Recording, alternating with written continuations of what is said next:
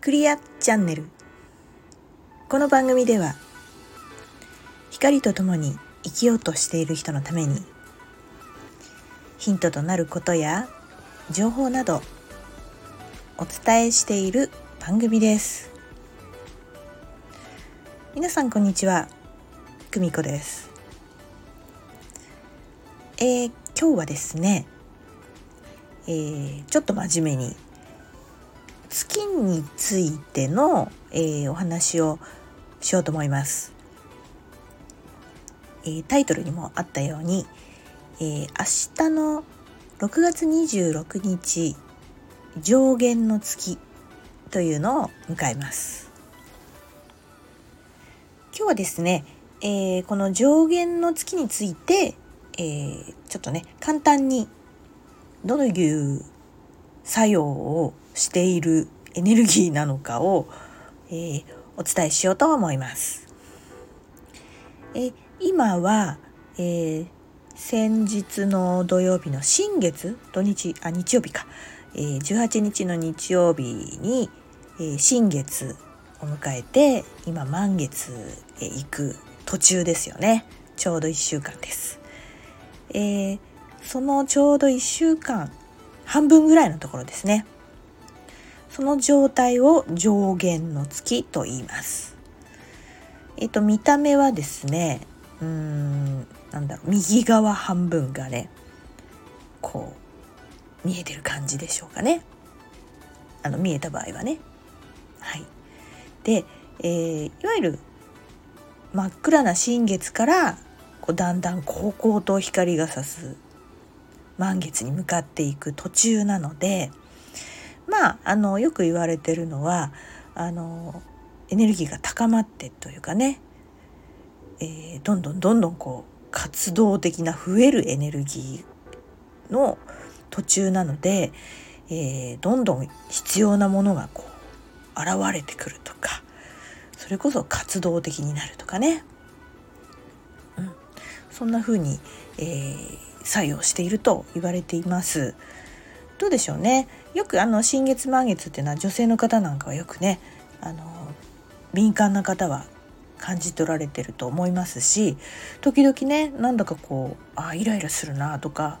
なんかモヤモヤするなっていうのを「えー、今日新月だっけ？満月だっけ?」みたいにしてたら「あ全然違った」なんていうことをねあのたまに感じたりいやいつもなんかあんだよねっていう人がねいるんじゃないかなと思いますがその方はねあのなんだろう。あ上限の月とか下限の月とかもあんじゃないの？なんて感じてる人もいるんじゃないかと思いますが。えあのまさにですねこれはちょうど位置で言うと太陽と月がまあ、地球に対してですねこうなんだろう90度の角度にあるとか言うんですよ。うん、本当にねこれはうん90度にあるっていうのはこう葛藤を起こしやすいとかって言われてるんですよね。うん、やっぱりこうモヤモヤしてたりイライラしたりっていうのが感じる人は感じてるかもしれません。でえー、人はなかなかね変化をするっていうのが苦手な人の方が大体多いですがもし変化したいなとか変化が好きっていう人とかそういう人はうまく、えー、使えるとも言われてます。うん、それとかまああのー、そういうね葛藤をしている時っていうのはちょっとこう暴走しがちですのでちょっと立ち止まって見直すっていうのはまあもちろんなんですが一応ね旦そのセオリーとして、えー、そのまま満月にこう向かうっていうイメージですのでそのままでとりあえず行ってみようっていうのが前提としてあるそうです。はい。ね、こんな風にねあのイメージしていただくと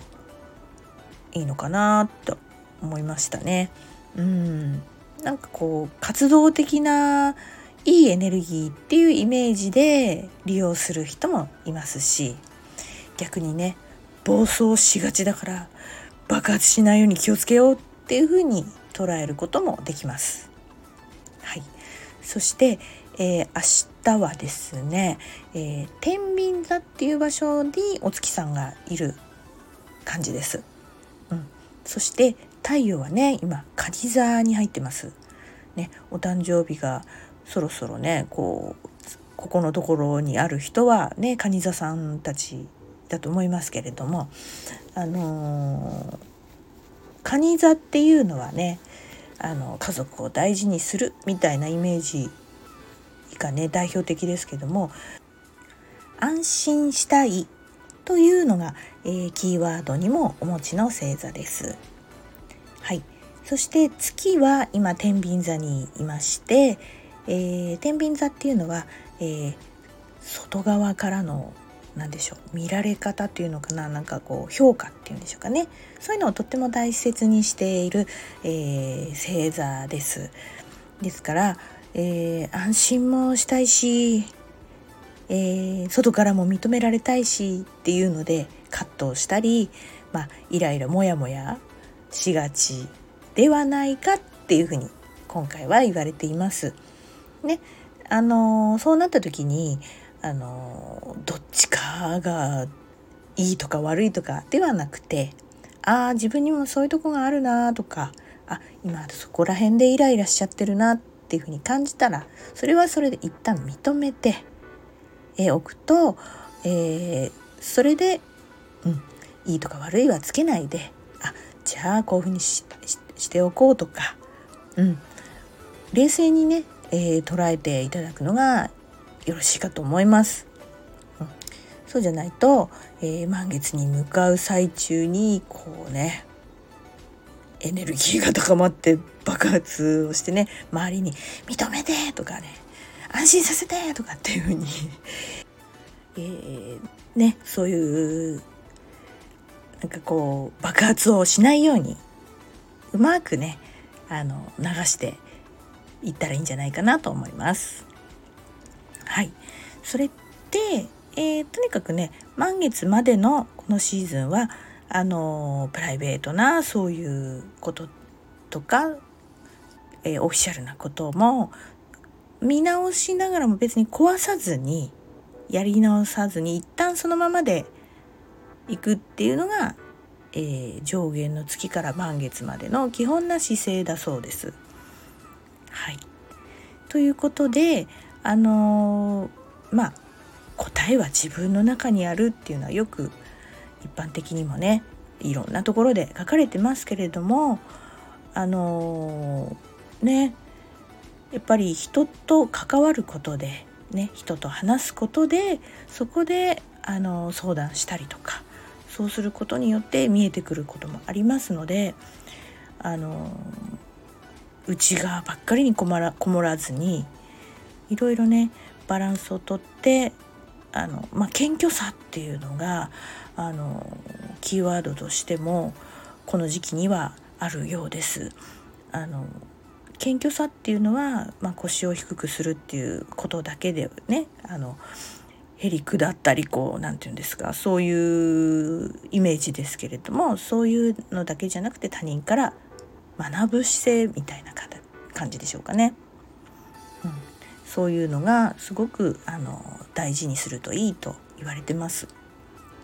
ね、私もですね昨日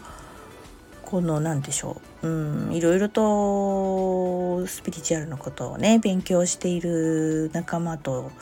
ですねちょっと久しぶりに会った人とね話をしてねもう話が尽きなかったんですけどもあのねやっぱり話しながら自分のことを自分の内側をまた知るっていうのかな。うん、改めてそう思いましたね。まあ私なんかはね本当に喋るのが好きな方なんでね、まあ、女子の方は特にねおしゃべり止まらないっていうのもありますけど特に私もそういう傾向があるのでねなのでその自分の内側を見るためにもちろんそれを話した時に相手からちょっと違うね意見を聞いたりちょっとびっくりすることとかもあるかもしれませんけれどもね同意とか共感とかだけじゃなくて反対意見もあったりとかっていうそういうコミュニケーションのやり取りはいろいろあるにしても何かあの自分の内側ばっかり一人で見てても、えー、出ない時もあるしだからバランスですよね。うん、内観も大事だけどやっぱり私たちは一人では生きていないので、ー、誰かと関わることによって、うん、さらにその内側を整えるっていうのが大事なんじゃないかなっていうふうに、えー、今回の上限の月のことをですね いろいろと調べていたら出てきましたので今日はそれをお伝えいたしました。はい。ちょっと今日は真面目な感じでお伝えしましたけどどうでしょうか？ね今までどうも新月満月じゃないけどなんかおかしいんだよなっていうふうに感じてらっしゃる人はねこの上限の月っていうエネルギーをね、えー、こんな風に理解されるといいんじゃないかなと思います。はい。それではまた次回お楽しみに。さよなら。バイバイ。